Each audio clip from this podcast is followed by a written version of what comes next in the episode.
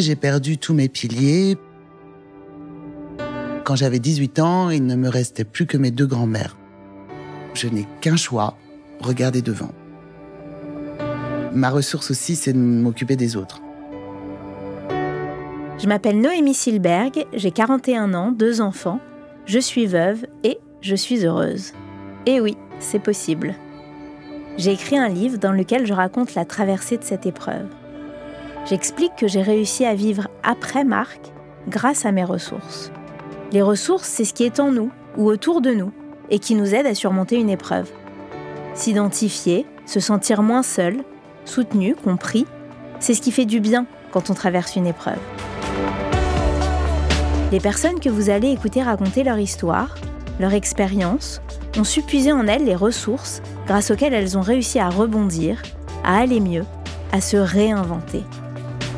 Elles nous confient leur kit de survie, leurs outils, leurs clés, toutes ces petites choses concrètes, pratiques, souvent évidentes, parfois cocasses, qui leur ont permis de se relever, de vaincre, de combattre et de surmonter ce putain d'obstacle. Alors inspirez-vous et trouvez vos propres ressources. Bonne écoute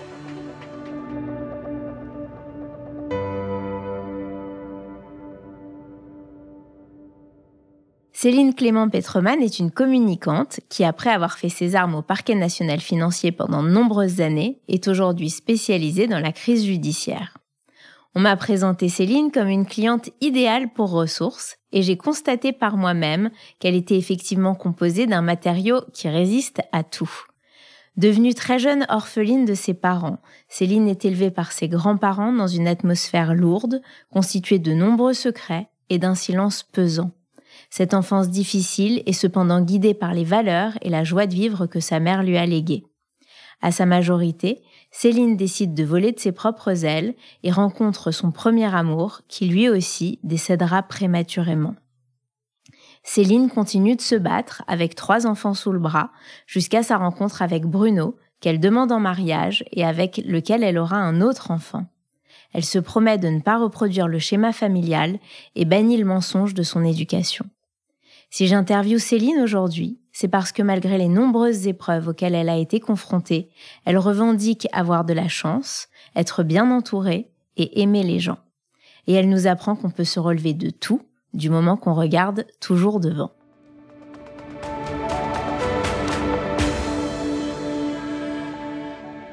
Merci Céline de répondre à notre invitation dans ce podcast. Merci Noémie, bonjour. Est-ce que tu peux nous raconter ton parcours qui a été émaillé de drames euh, et d'épreuves depuis ton enfance et nous le raconter surtout au regard des ressources dont tu as fait preuve et que tu as développé, que tu as su développer au fil du temps? Alors, un parcours effectivement euh, émaillé de drames. Si je dois résumer, j'ai perdu tous mes piliers puisque le, premier décès que j'ai rencontré était euh, le second mari de ma grand-mère et qui était mon parrain. Ensuite, euh, donc ma maman, j'avais 9 ans, mon papa, j'avais 10 ans, euh, ma marraine, qui était euh, la sœur de ma maman et qui est décédée au même âge qu'elle, à 31 ans, mon grand-père, qui était mon tuteur légal, donc mon grand-père maternel, qui était mon tuteur légal. quand j'avais 18 ans, il ne me restait plus que mes deux grands-mères de manière voilà de manière très brève. J'ai 55 ans. Euh, C'était pas du tout une époque à laquelle on parlait de psychologie des enfants. Je n'ai jamais rencontré de de médecin professionnel. Et euh, surtout, euh, le médecin de famille avait dit à ma grand-mère maternelle qui m'élevait euh, qu'il fallait m'épargner. Et pour lui, m'épargner était me consistait à me mentir. Par omission. Même pas par omission, un, mensonge franc, puisque ce que ma grand-mère me disait, c'était que mes parents étaient morts tous les deux d'un arrêt cardiaque. ce qui, à 9 ans et 10 ans, me paraissait un peu sensé. Enfin, ok, dont acte. Euh, mais euh, ma mère avait 31 ans, mon papa 33 ans. Donc à l'âge de 13 ans, je me suis dit qu'il y avait quelque chose qui collait pas. Euh, deux décès euh, si jeunes à 10 mois d'intervalle. Donc je suis allée voir ma grand-mère paternelle, la maman de mon papa, qui m'a avoué que mon papa s'était suicidé, qu'il s'est pendu. euh, mais ne voulait pas me dire de quoi était morte ma maman puisqu'elle était la fille de mon autre grand-mère et que c'était à elle de me le dire. Ma grand-mère a tenu bon euh, jusqu'au bout. Elle ne m'a jamais avoué de quoi était morte euh, maman et je l'ai appris en allant au commissariat à l'âge de 18 ans, en poussant la porte et en disant que maintenant je voulais savoir. Ta deuxième question était quelles ressources on trouve dans tout ça? Oui. Bon. Donc, dans la mesure où il n'y a pas d'appui, puisque autour de moi, euh, tout le monde me ment, euh, dans la mesure où ce mensonge provoque l'éloignement, euh, mais ça je, je, le comprendrai beaucoup plus tard, l'éloignement de tous les euh, amis, par exemple de mes parents, qui ne savaient pas comment se comporter avec moi, je me retrouve euh, seule avec avec cette histoire à porter et avec en plus le, le, refus de la part de ma famille, le refus de me voir pleurer ou être triste, hein, puisqu'en fait, euh, l'idée, c'est qu'il faut soutenir mes grands-parents. Euh, donc ça, c'est dans les périodes où ça va bien enfin dans les périodes entre deux, mais à chaque nouveau décès, on repart sur un, euh, encore une fois, c'est une autre culture, hein, on repart sur un euh, euh, silence dans la maison, on éteint la télé, la photo du nouveau mort apparaît sur la cheminée, et, et là, il n'est plus question de rire, de sortir, d'avoir des amis, de voilà. Il n'y a aucune légèreté auquel un enfant peut prétendre. on est très loin de ça. On est, on est très très loin de ça, surtout que mes grands-parents étaient des, des gens de peu, comme on dit. Euh, ma grand-mère elle-même, d'ailleurs, était une enfant euh, orpheline, puisqu'elle était, enfin orpheline, on ne sait pas, mais en tout cas, elle était de la DAS, elle avait été euh, euh abandonnée. donc, elle avait été elle-même élevée à la dure. Et, euh, et, clairement, euh, l'objectif quotidien était euh, de, de survivre financièrement et, euh, et, de supporter toute cette douleur qui, qui arrivait ici. Donc comment on s'en sort euh, En fait, euh, on s'en sort comme je crois on se sort de, de, de tous les drames, c'est-à-dire qu'à un moment donné on touche le fond et, euh, et à partir de là on décide. Soit on décide de rester au fond. Ou soit on décide de, de donner une petite impulsion, une énorme impulsion, et de remonter à la surface et, euh, et d'y aller. Et tu te souviens de ce moment-là? Je me souviens très exactement de ce moment-là. En fait, je suis euh, à l'école materne, à l'école primaire, donc je suis en CM2. Euh, j'ai, euh, je viens de sortir du deuil de ma maman. J'avais trouvé une, situation très confortable parce que d'un seul coup, j'étais le centre d'intérêt. D'un seul coup, les parents euh, de, de, mes copains, de mes copines, le maître d'école, le, euh, étaient très très euh, précautionneux avec moi. Céline, comment tu vas? Tu vois le ton de voix qui baisse, euh, mhm. les, les épaules qui se baissent aussi, le regard. Et j'avais trouvé ça mais tellement cocon. Euh. et et quand mon papa est décédé. Bon, d'abord, cette annonce a été très brutale puisque je rentrais de l'école. Je me souviens très bien, j'avais euh, des images euh, d'albums Panini euh, d'un dessin animé qui s'appelait Bernard et Bianca et j'étais toute fière parce que j'avais de nouvelles images, donc j'arrivais toute joyeuse. Et, et là, en arrivant à la maison, chape de plomb, là déjà, ça a été un premier choc en me disant est-ce que vraiment je veux continuer à vivre ça? C'était trop dur. Et en retournant à l'école, je me suis dit euh, c'est pas ça que je veux. Je veux pas qu'on me regarde avec ce ce, ce regard euh, pesant, apitoyé. Euh, euh, et, j'ai commencé à moins parler de ce qui se passait chez moi. Et, et le décès de ma tante, qui était vraiment elle aussi un rayon de soleil, a fini de me de me tirer vers la lumière euh, j'ai arrêté d'en parler en fait, vraiment. Et il n'y avait que très peu de proches qui étaient au courant. Je me souviens de mon amie d'enfance qui est actuellement euh, encore une, de mes plus proches, qui me dit au décès de mon grand-père, euh, je ne sais même plus quoi te dire. Et là, je me suis dit, mais c'est trop lourd pour les autres. C'est trop lourd pour moi. Mais c'est trop lourd pour les autres aussi. Et personne ne peut comprendre. Donc, à partir de là, le choix est de ne plus regarder ce qui se passe derrière, euh, parce que je peux rien y changer, parce que je peux rien y faire. Euh, c'est, euh, je, je, pense que c'est un luxe d'avoir des, enfin un luxe, un luxe philosophique, un luxe, euh, euh je sais pas quel adjectif mettre dessus, d'avoir des regrets. Avoir des regrets pour moi, c'est euh, c'est penser qu'à un moment donné les choses pourront revenir. Mmh. Moi, à partir de là, je sais que le passé ne reviendra plus, donc je n'ai qu'un choix regarder devant. Et tu, gardes quand même des souvenirs joyeux de ton enfance? Oui. Oui, oui, bien sûr. J'ai euh, des souvenirs de euh, de câlins avec ma maman. Alors c'était un peu compliqué parce qu'elle était, euh, je, pense qu'elle était sous, en dépression totale, donc elle prenait énormément de médicaments. Donc les moments joyeux, c'est ma mère qui était euh, ce rayon de soleil absolument dingue, c'est-à-dire que quand on arrivait ensemble dans une pièce et je, je voyais le, le, visage des gens changer et sourire en voyant apparaître euh, ma maman. Euh, mon papa, j'ai un peu moins de souvenirs euh, joyeux. Euh, je me souviens pas de, de moments de, de, tête à tête avec lui. Je me souviens de marcher à ses côtés, c'est tout, et qu'il m'impressionnait beaucoup. Il était grand et beau et euh, et, il marchait très vite. Euh, avec ma grand-mère, on a ri quand même. Hein. Euh, on, jouait aux cartes, on faisait des trucs. Elle, me faisait énormément travailler. Elle, elle me faisait réviser toutes mes leçons. Elle voulait vraiment que je sois que je sois au top. Et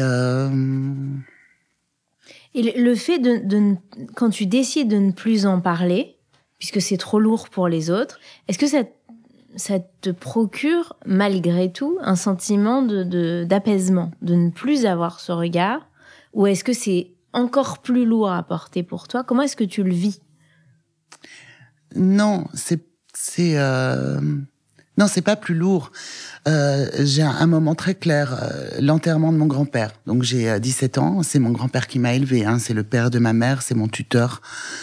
On n'était pas proche de nos grands-pères à l'époque. Tu sais, c'était l'homme de celui qui ramenait le salaire à la maison. Ma grand-mère ne, travaillait pas, donc il travaillait dur.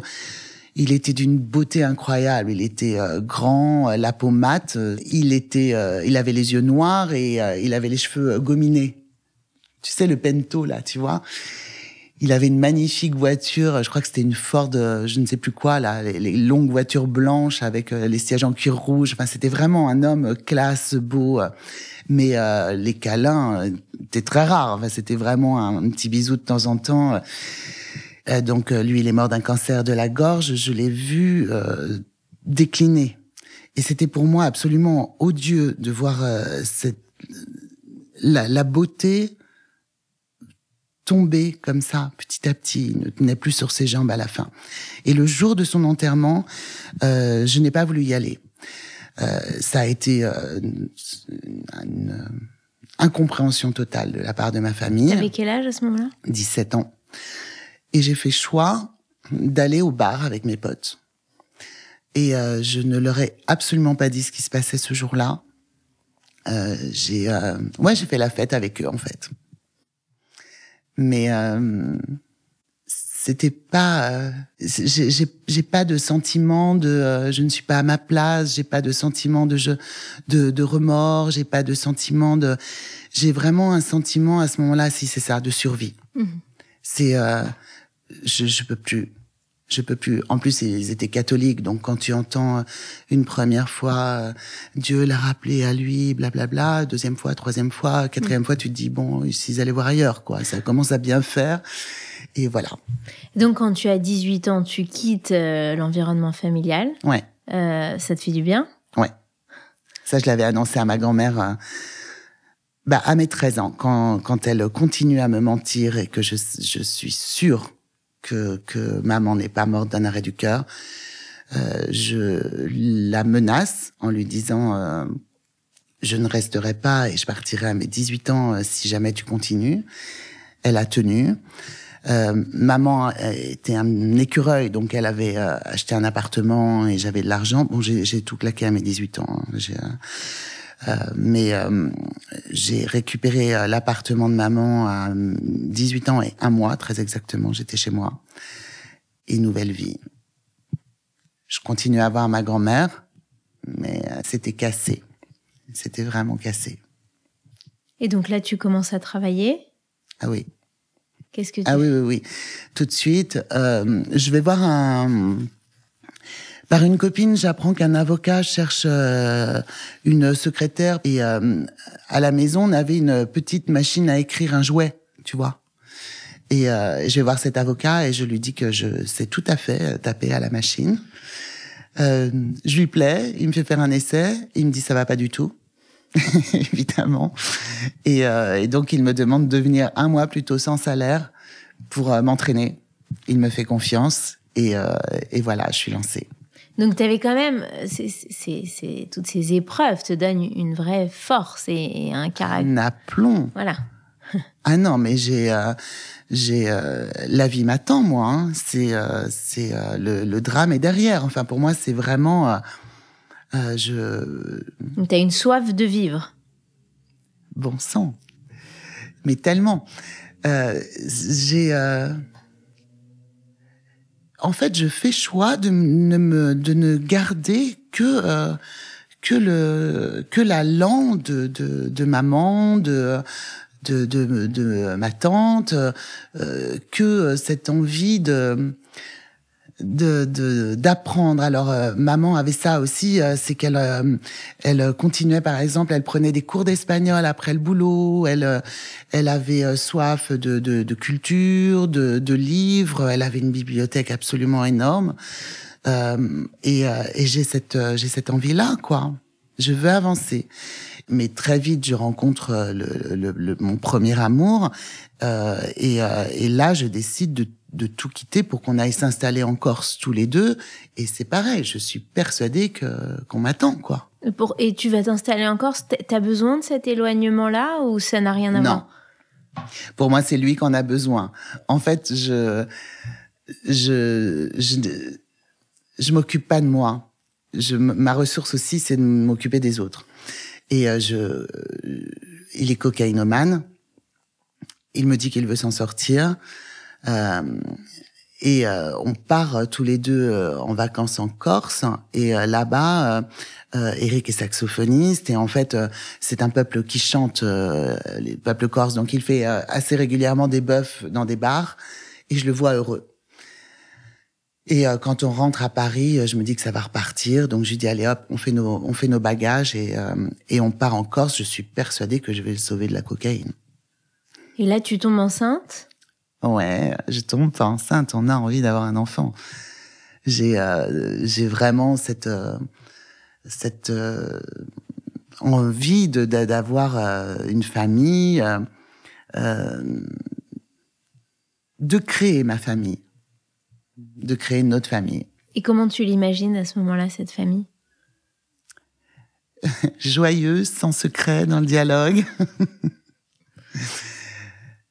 T'es heureuse avec euh, avec Eric Ouais, on est heureux. Et puis en Corse, c'est absolument génial. En fait, bah pareil avec euh, avec aplomb, euh, j'apprends que la radio de Porto Vec, la seule radio cherche une journaliste et je frappe à la porte en disant que que je sais faire. Et, et ça fonctionne. On va rester quatre ans là-bas. Euh, c'est un, petit cocon parce que en fait euh, euh, le, le, Corse c'est absolument génial parce qu'il met un temps d'observation, il te regarde, mais à partir du moment où tu es accepté, tu es accepté par tout le monde. Si tu es l'ami de l'ami, tu es l'ami de tout le monde. Donc on, on vit une, une, époque absolument géniale. Je suis protégée par tout le monde là-bas. on n'a jamais fermé la porte de la maison à clé. On n'a jamais. Quand Oriane est née à Porto-Vec, euh, je pouvais pas aller faire mes courses euh, en centre-ville. Il y avait toujours un commerçant qui me disait mais laisse-moi la petite, laisse-moi la pincette là, va, va, va. Voilà, donc c'était euh, non, c'était cocon, ouais, vraiment. Et alors là, qu'est-ce qui se passe? Donc tu restes en Corse, tu continues de bosser comme journaliste. Ouais. Et puis, euh, puis je découvre qu'Eric est retombé, euh, qu'il a, euh, qu'il ne travaille plus depuis un mois, alors qu'il me dit que tous les matins il y va. Et, et là, je suis à nouveau face au mensonge. Et ça, c'est pas possible. donc, je quitte tout. Je pars avec Oriane sous le bras. J'ai dépensé tout mon argent. J'ai plus rien. J'ai vendu l'appartement. donc, j'ai 23 ans à l'époque. Et là, je rencontre un autre avocat qui veut créer son cabinet et qui m'emmène dans son aventure. Donc, on part tous les deux pour ça. Et là, je rencontre mon deuxième mari. Euh, je euh, prends l'exact opposé d'Eric. Autant Eric était euh, était joyeux, un peu fou, artiste pas solide, fragile. Autant mon deuxième mari euh, est euh, militaire de carrière. Ah, déjà, ça donne une idée du grand écart. Euh, grand, brun, ténébreux, je le trouve mystérieux. Euh, en fait, il n'est pas mystérieux du tout. Il est, il est taiseux. mais je me dis que voilà, son épaule est solide, que que je vais pouvoir enfin me poser. Et donc avec euh, Gilles, on a deux enfants. Euh, mon fils Enzo, donc euh, il a quatre ans et demi d'écart avec Oriane. Donc pour Oriane, c'est comme si elle avait un peu de papa, quoi. C'est et puis une, une, deuxième fille qui s'appelle Sacha. On passe ensemble 12 ans. Et là, je découvre à nouveau que que je vis avec un homme qui me ment, euh, en fait, c'est euh, très, euh, c'est pas, c'est pas anecdotique. C'est le fait de vivre comme ça dans un circuit complètement fermé, qui est l'armée, de n'avoir jamais rien à, à faire par soi-même. Et en fait, la seule ressource qu'il trouve lui pour s'en sortir, c'est les sites de rencontres. Et, et je découvre qu'en fait, il y a plein de nanas à côté, et qu'il est dans une vie complètement virtuelle. Et donc, je décide à nouveau de partir et de le quitter. Voilà. Et là, à ce moment-là, euh, je travaille au ministère de la Justice depuis euh, plusieurs années. Euh, pareil, j'y suis allée avec un aplomb fou et avec sur un projet absolument merveilleux qui était de d'écrire un livre qui est sorti chez Albin Michel et qui était qui avait pour objectif de parler de la prison au grand public. Qui s'appelle comment? La prison vue de l'intérieur. Mais j'aime j'aime écrire. Donc euh, le papier, le, le, le, stylo euh, me manquait et euh, j'étais ravie d'y retourner. Donc je bah, je travaille sur ce livre au ministère de la Justice. Et euh, quand je commence ce livre, on me dit il y a un, type qu'il faut absolument que tu appelles parce que moi j'y connais rien à l'administration pénitentiaire. Il faut absolument que tu appelles un, un mec qui s'appelle Bruno Clément. J'appelle Bruno Clément le contact passe tout, de suite. On est mariés tous les deux. Alors moi, je suis... Euh, euh, oui, ce que je t'ai pas dit, c'est qu'en fait, tout ça m'a donné une euh, des valeurs, une morale. Euh, donc ça commence par ne jamais mentir, évidemment, mais euh, mais c'est aussi évidemment, ça passe aussi évidemment par le respect. Donc tu fais pas aux autres ce que tu veux pas qu'on te fasse. C'est aussi l'histoire de, de mon enfance. Euh, et, euh, et, donc, on est mariés tous les deux. Et moi, un mec marié, euh, il est asexué, quoi. Enfin, c'est je ne regarde pas, je ne touche pas, quoi. Et quand je me sépare de, de, Gilles, donc ça fait cinq ans qu'on se connaît avec Bruno, ça fait cinq ans qu'on déjeune de temps en temps ensemble, qu'il y a vraiment un bon contact entre nous. Et arrive la sortie du livre. Ça aura mis longtemps à maturer, mais on en arrive à la sortie du livre. Et là, on a, on donne une conférence de presse je vois Bruno entrer dans la salle et d'un seul coup, je me dis, mais en fait, il est beau, cet homme-là. Et puis, il me tend deux, trois perches pendant la conférence de presse qui me font beaucoup de bien. Je sens à l'intérieur hein, le, bien qu'il me fait. Le soir même, euh, on débriefe avec euh, une amie. Euh, et donc, on parle d'un tel, d'un tel, d'un tel. Et on arrive à Bruno et je parle à, à Steph de Bruno. Et d'un seul coup, je lui dis, mais en fait, c'est l'homme de ma vie. Et demain, je vais lui envoyer un mail et je le demande en mariage. Ce que j'ai fait. Et il a accepté. Et euh, donc il s'était rien passé entre vous. Il s'était rien passé. on s'était même pas touché. On s'était même pas. Euh, euh, j'ai eu un moment de stress hein, quand même. Hein. Et lui aussi d'ailleurs. Hein. Quand on s'est revus la première fois en ayant tous les deux donc euh, projeté ce mariage.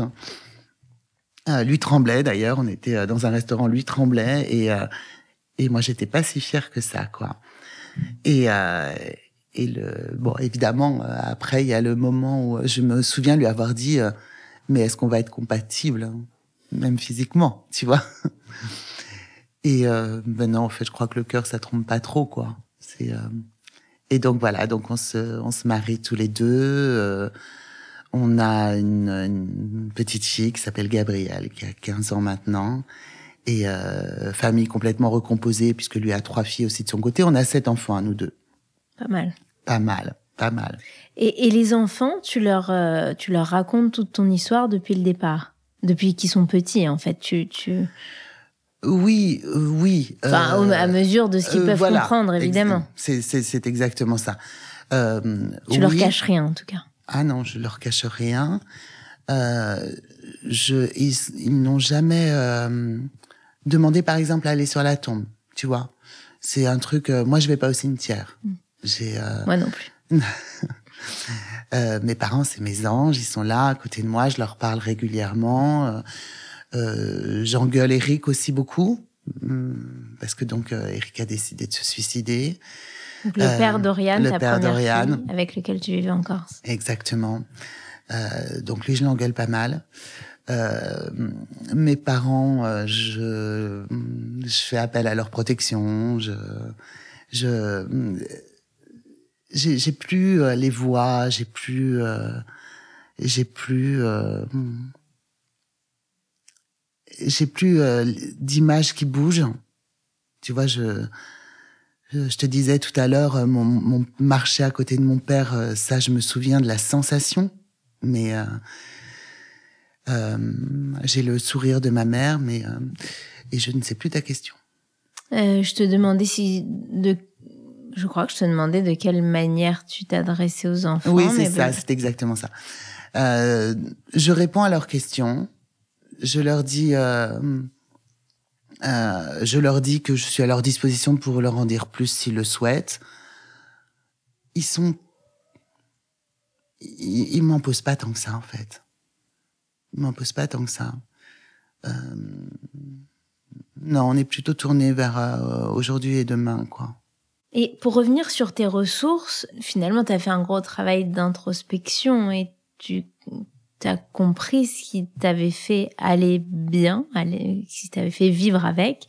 Euh, Est-ce que tu vas régulièrement, tu convoques ces ressources sur d'autres choses qui sont d'autres épreuves qui sont moins dramatiques que celles que tu as vécues Comment est-ce que tu les cultives aujourd'hui, ces ressources-là? Qu'est-ce que ce dra ces drames Ton, Enfin, voilà. Comment est-ce que tu les, tu, tu les gères?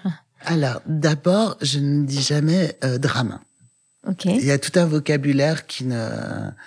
Euh, ce sont effectivement mes ressources. Encore une fois, vraiment, euh, ils sont là, quoi. Pour moi, ils sont pas... Enfin, je je peux pas te dire... Euh, je, je crois je crois pas en Dieu, je euh, mais ils sont là. Donc je ne sais même pas en quoi quand tu parles d'introspection, c'est même pas un mot qui me parle parce que je me pose jamais en me disant tu vois, il y a vraiment ça a vraiment été des des des moments de survie plus que euh, des euh, réponses à une introspection. Euh, et, euh, et, ces ressources-là, elles sont tout le temps là. J'ai pas besoin de les convoquer. C'est-à-dire que euh, je le, le, le, pire qui pourrait m'arriver aujourd'hui, le, le, le, seul drame pour le coup qui pourrait m'arriver, c'est que un, un, de mes enfants, euh, il arrive quoi que ce soit à un de mes enfants. Alors là, je sais pas comment je m'en remettrai. Mais tout le reste, qu'est-ce que tu veux qu'il m'arrive quoi? C'est euh, voilà une rupture amoureuse. J'entendais un sujet ce matin sur France Info sur des études qui sont sur le le, le, le drame intérieur d'une rupture amoureuse. Oh, bon sang, voilà, tu, tu, tu, perds un boulot. Bon, ben, j'ai peut-être beaucoup de chance, mais j'ai toujours rebondi. Je pense pas être resté plus de deux semaines sans travailler. Euh, je j'ai pas de temps pour me fâcher avec des amis. Euh, je, tu avances je vois et pas tu continues d'avancer ah, foncer. Mais oui, tu vois, je, je vois des dans, dans, tous les boulots, il y a des histoires entre les. Oh, bon sang, mais j'ai pas de temps, j'ai oui. pas de place pour ça. Cool. Quoi. Mais bien sûr. Et donc aujourd'hui, tu es avec Bruno depuis combien de temps? Ça fait 17 ans. On va passer au questionnaire ressources. Ça marche.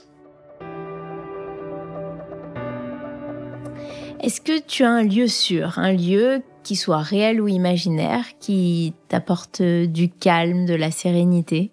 Mon lit. Mon lit, le moment où je, je m'endors comme une masse, je dors hyper bien et c'est ce moment cocon. Même quand j'ai euh, des soucis, tu vois, c'est vraiment mon refuge. Je dors tout de suite. Est-ce que tu as un mantra ou une philosophie de vie? Ne jamais faire aux autres ce que tu veux pas qu'on te fasse. Un objet qui te donne de la force? Est-ce que tu as un gris-gris, un souvenir? Euh, mes bagues, euh, la plupart m'ont été offertes par euh, toutes m'ont été offertes par les gens que j'aime, mes enfants, mon mari. Et elles te quittent jamais? Non. Est-ce que il y a une scène décalée, tragicomique, qui te revient? Les, moi, avec mes images de Bernard et Bianca, qui continuent à dire je suis contente, je suis contente, alors que je vois très bien qu'il y a un drame autour de moi. Est-ce que euh, tu as reçu, est-ce qu'on t'a déjà adressé des phrases très maladroites, un peu collector euh, sur ton parcours? Courage. Je, je, je, je, sais pas, il faudrait que les gens arrêtent de dire ce mot-là, ça te fout un putain de poids sur les épaules, c'est horrible. Euh, tu dirais que le drame rend, t'aimes pas les drames, les épreuves, les épreuves rendent... Rendent fort finalement, quel est ton... On a ici donc cette boîte imaginaire que chaque invité remplit grâce à ses ressources. Euh, quelle est la ressource que euh, tu mettrais dans cette boîte aujourd'hui? Comprendre qu'il y a des choses qui ne pourront jamais revenir. Donc, euh, ne, ne, ne, pas s'attarder sur des regrets. Et enfin, est-ce que tu as une chanson ressource? Les histoires d'amour finissent mal en général? Merci beaucoup Céline. Merci à toi.